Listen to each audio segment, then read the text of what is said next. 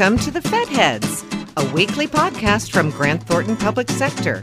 Join the Fed Heads, Robert Shea and Francis Rose, each week to talk about the arcana of government management and the people who are working hard every day to improve it. Welcome to a brand new episode of Fed Heads. I'm Francis Rose. And I'm Robert Shea. And you're still at the Greenbrier in West Virginia. You've been there three weeks now. My bar bill is unbelievable. I bet. I bet. The report is Buying as One Category Management Lessons from the United Kingdom. Anne Laurent is the author of that. And Leslie Field, the Deputy Administrator of Federal Procurement Policy, is here. And as I said on last week's episode, Anne, I want to look at each one of these insights that you have pulled from your research. You make a recommendation. I want you to tell me about that recommendation. And then, Leslie, I'd like to hear if you can tell us where kind of the government is right now, either implementing or not yet headed toward implementing that recommendation, just kind of see where this stands. All right, the first one is to ensure the category management initiative is sustainable, it should be integrated into a broader government wide procurement strategy. What's your recommendation to make that better, Anne? Well, this comes from the fact that, it, it, again, in the UK, as I said, when, when they were trying to accomplish this, uh, they actually created an organization at the center of government, mm-hmm. and they put high level people in, in charge of it no offense to anybody. and hey, wait a minute. Uh, we got one of those right here. Yeah, and and she is, but even above that level, the prime minister gave it an imprimatur, and they put one of their most experienced guys, Francis Maude, who has been an advisor to governments at that time already for many many years. Nice name. And who was a tough guy. I know Francis, and they made a very serious effort to make this part of or rather the delivery mechanism for their overall government procurement strategy. And you know, it strikes me often that um, I mean, I love OFPP as much as perhaps anybody uh, does, but it's a it's a it's a policy shop. Doesn't have a huge budget. Doesn't have any weaponry that I'm aware of. Now that it may, but I'm not sure. But I don't think it does. Um, and so you know, the degree to which it can go out and swing a heavy hammer is is uh, is low. This this organization was created specifically to do that, mm-hmm. and it also had the salutary effect of of, of drawing together disparate strands of acquisition thinking and acquisition ideas and whatnot and moving them right into one place and saying this is the strategy for which the, which we will use to deliver capability right so yeah. that is a powerful thing particularly now when we have so much um, effervescence in acquisition in this mar- in this uh, government here that we can that we could you know we could benefit so much by bringing together I certainly understand the sensitivities, Leslie, about you and your colleagues going out and saying we would like to have a whole bunch more power. You probably, probably not a good look, but right? They should.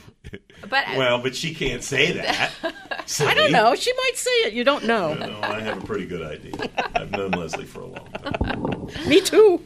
But but I think you make a good point. I, I do think that the UK system is a little bit different, right? Uh-huh. It's more central. It's smaller. Uh, I think you know, as you said, they had a maybe a slightly different management approach. But I do think that over the last couple of years, we have really created this environment and this foundation for category management that we've never had before. We have data that we've never seen. We've got people focused on it that have never been focused on it before.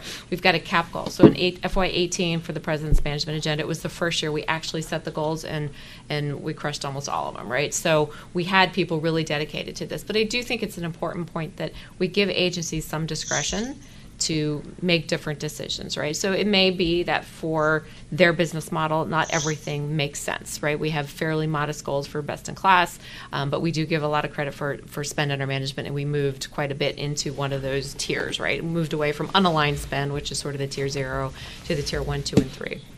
And we've seen a huge shift. And so I think we are doing this maybe a little bit more carrot, um, you know, than stick, but we have set the goals and the agencies have responded. So I think it's a good balance that we're using, mm-hmm. um, but obviously we will evolve and mature as this goes on. We're starting to run out of time, so maybe just a sentence or two on each of these. And um, executing a government wide procurement strategy takes empowered, persistent leadership. How much of that has to do with the nature of our political system that uh, Leslie's boss, who she, who she, hasn't had one for a fairly long time. yes. Uh, what, what's the impact of that on this one? Well, I think that it's it's as I said, I think it's a, a signal achievement to have just carried over this initiative mm-hmm. from from one administration to another one, um, and you know Leslie's right. It was uh, built on on the uh, an, an initiative that had much much longer life, all the way back to 2005, I guess it was, uh, for in strategic sourcing. I worry, however, that strategic sourcing is now being conflated with category management, which they aren't. Strategic sourcing, in the in the sense of category management, is just one of a series of tools, and I would say that the much more powerful tool of all of them is demand management. Mm. Because if you can look at, you know, if you can look at, at, at your counterpart across the table as a category manager and say, so really, do you guys why don't you tell me why you're buying that at all? Yeah. Oh, well, you're buying it because we always have bought it. Well, let's think about that for a second. If you didn't have it or you had something else, how could you accomplish it? Do you know how they're doing that in in industry right now? Are they doing it in a different way? Really? Well, that's interesting. Maybe you should find out what they're doing in industry. Mm-hmm. I mean, these are all questions. When you when you when you challenge requirements in that way, a lot of times the requirement goes away. Well, you can't save money more effectively than that, mm-hmm. right? So, you know, so the power of the office, this really refers to, you know, you got to have somebody who's going to consistently, you pardon me, but consistently wield the hammer. You know, mm-hmm. you got to be able to do that because agencies don't really want to do anything that anybody from a policy shop, particularly at the top of government, yeah. says they should do. Yeah. They're unique. They're all congenitally unique. And the challenge there is you can ask a lot of questions, but if the agencies, Leslie, don't think that you've got juice, they don't necessarily feel compelled to answer them, right? Well, I, but I have found that once you present data and you present the value proposition, folks are really pretty amenable okay. to to going in that direction. And I think you know we have tried to be fairly balanced with the carrots and the sticks. But I think in terms of the executive and persistent leadership, I think, and I've mentioned this before, the president's management agenda has given us a, a strong, strong platform. Um, from which to kind of launch this into the next evolution of whatever uh, it Another thing that survived across from it, the Obama administration to this administration. And we tweaked it a little bit. Right, right. but I mean, the, the, the administration changes. Category management was in it to begin with, right? Exactly, and I and it has helped us, I think, to really get it on the radars of the very, very senior people. And as you said, the agencies are obviously need to make sure it makes sense for them. Right. Using a strategic supplier management approach can result in greater value from suppliers that contract with multiple agencies. Now, you were very just you were careful just a moment ago, Anne, to point out strategic sourcing isn't category management. They're two different ideas, but there certainly is an intersection there, sure. which it sounds like you're getting. One's the tool. Yeah. Um, well, what I'm getting at here is is a, is a simple proposition, which is there are strategic suppliers to government. That is to say, there are a set of suppliers who supply across the government, right? A lot a lot of different agencies and a lot of money that they make. Um, there were 39 companies um, that have been in the top 100 suppliers to the United States government in 20, uh, between 2016 and 1996. Okay, they've always been in the top mm-hmm. 100. These are companies that, if we were in the UK, would have been called to account in 2010 and told, "Hey guys, you you, you know, we're all going to get ourselves together here and buy from you as one entity, not as all these different departments." I don't know the degree to which we're there yet here in the in the states. I don't think we are. The other thing they did was is they said, "We're going to bring in executives from companies that are major suppliers or strategic suppliers here in the UK. We're going to bring them into the government." And we're going to ask them to help us to negotiate with their confreres. So that you had, you know, executives from the from an IT uh, company coming in and being the strategic person for. Um, for uh, uh that IT category, mm-hmm. helping the government have inside information and, and understanding about that market and about the suppliers in it is a tremendous advantage when you're negotiating with them. And so that's the kind of thing that I'm trying to get at with that one. Um, Leslie, what do you see as the current kind of state of the art for that one right now? So I think on the vendor management side, again, we've got each of the category managers who've got who have their own strategic vendor. Um, relationship management processes um, and so making sure that though each of those category managers understands who the key suppliers are, what their what their interest is. I think we've had more conversations than we've had in the past. Mm-hmm. So I think moving in that direction is certainly where um, where we would want to go.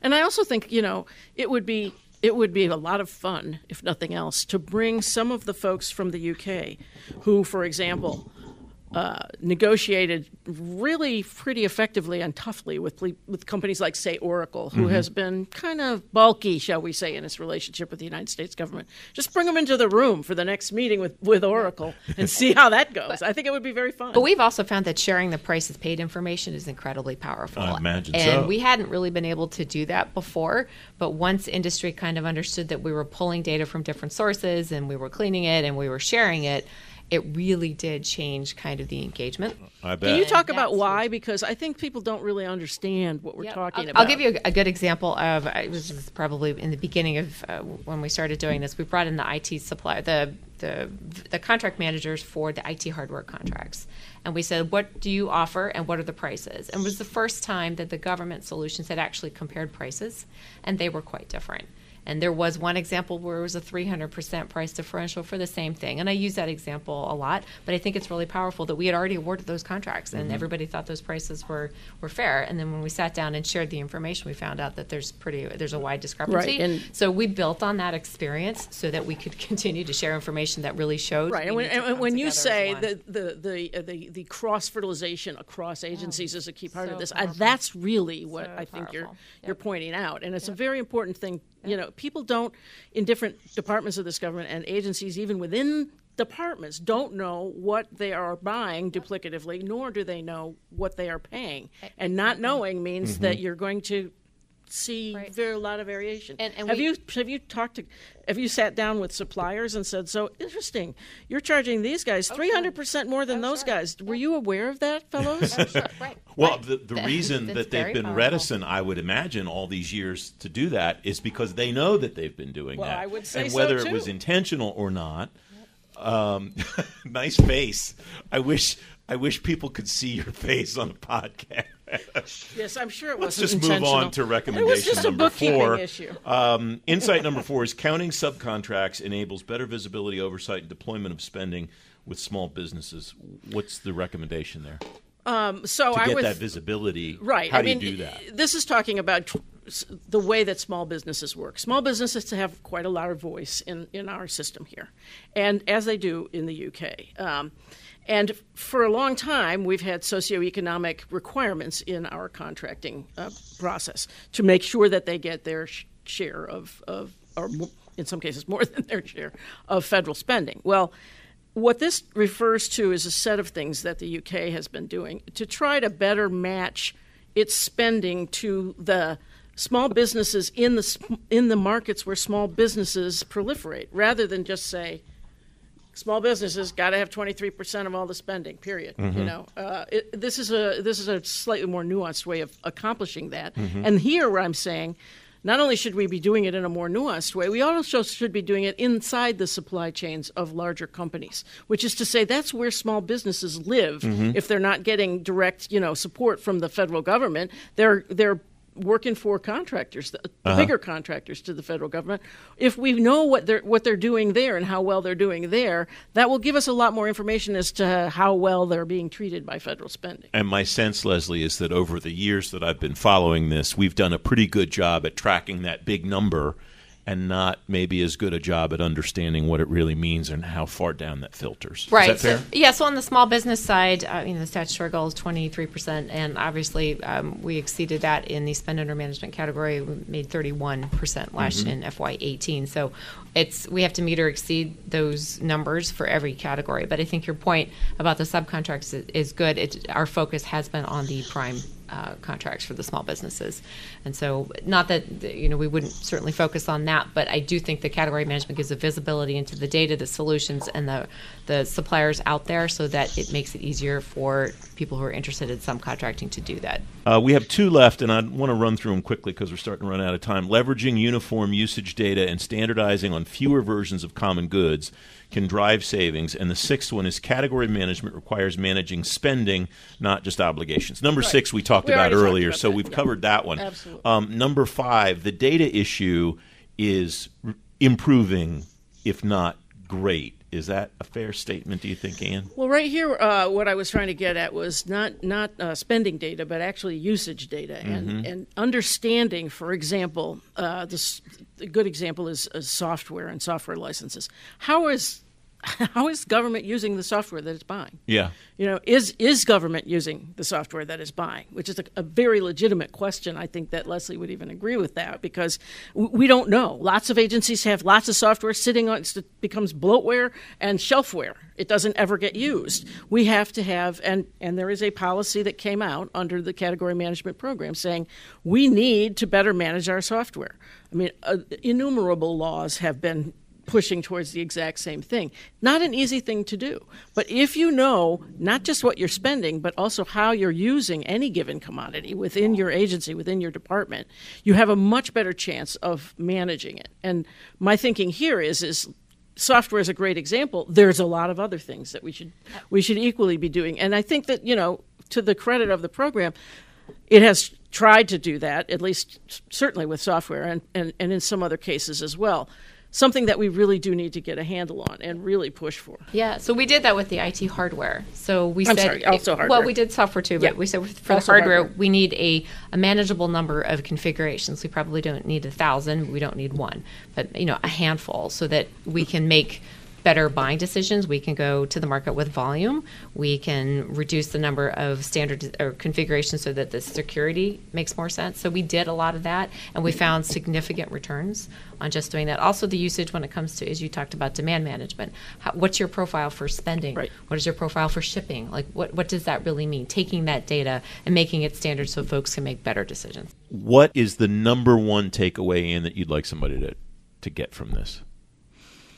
I think it's uh, what I said before, which is uh, market intelligence, supplier intelligence becoming much better educated and continuously developing information about wh- where we're buying from, who we're buying from, how they make or you know develop whatever we're buying from them is absolutely key to category management, but it's key to getting the best value for every dollar that we spend. Before we wrap up, you, uh, Leslie, are bringing back kind of you're rev- revitalizing. I think is a fair word to use. A really important initiative inside OFPP, the MythBusters initiative. This is going to be round three, I Number think. four, Number four. four, yes. Okay. Yeah. Tell me about what this is all about and what awareness you're trying to raise. here. Yeah, so um, for folks who might not be familiar with it, the MythBusters guidance that OFPP has been putting out really seeks to help bridge the, the gap between um, industry and government and to encourage good engagements um, throughout the acquisition process because we really do need our market partners to help us think through what the solutions might be. So the MythBusters 4 guidance was going to be focused on the innovative techniques that the acquisition community can use to, to meet their mission needs. And so thinking about within the within the framework of the FAR and the existing regulations, what are the things that you can do? Drawing on the experience of the DHS Procurement Innovation Lab and a lot of those um, innovative uh, practices. What are some of the things that um, agency and contracting officers can do? So, oral proposals, advisory down selects, show me, don't tell me, those kinds of techniques that we would really like to see more of because I think it, it helps to reduce the burden on industry and it also helps to reduce the burden on government and can make things go faster. So, we'll see some best practices. You'll see some good um, pointers and, and tips and tricks in, in that guidance, and we'll also have an online presence there. How are you going to prepare the workforce to do that? Are there special skills or tools or resources that they need access to that maybe they don't have access to? Or is it just kind of an awareness campaign on your part? We created an InReach campaign on the Acquisition Gateway. A lot of folks are familiar with what the Gateway offers. Um, you can uh, search for OFPP InReach, and there for the first time you'll see our policies. You'll see links to training. You'll see links to to uh, uh, workshops. You'll see links to other resources that you can use uh, in uh, as you perform your job. So we'll host events. We'll have other kinds of opportunities to hear from the workforce, and then obviously um, make sure that we're explaining kind of what we're doing and, and how it all works together. So we're really excited about InReach. If your federal listeners haven't seen it yet, um, feel free to go to the Acquisition Gateway and check it out. Anne Laurent, the author of Buying as One Category Management Lessons from the United Kingdom. Anne, thanks for being here. And Leslie Field is the Deputy Administrator of Federal Procurement Policy. Thank you for being here. Yeah, let me add my thanks. That's tremendous insights from both of you. And congratulations on great work, Leslie. Uh, the taxpayers are counting on you. And Robert, thank you for joining us three weeks in a row, three weeks solid at the Greenbrier. Delighted to be with you from anywhere in the world. I, I really miss you. I hope you'll come home soon. thank you, my friend. On my way. Thanks for listening to the Fed Heads, brought to you by Grant Thornton Public Sector. All of the resources talked about during the episode are available in the episode description. We'd love to hear from you. Connect with us on Twitter at GT Public Sector to join the conversation. And don't forget to leave us a comment or review on iTunes or the Google Play Store.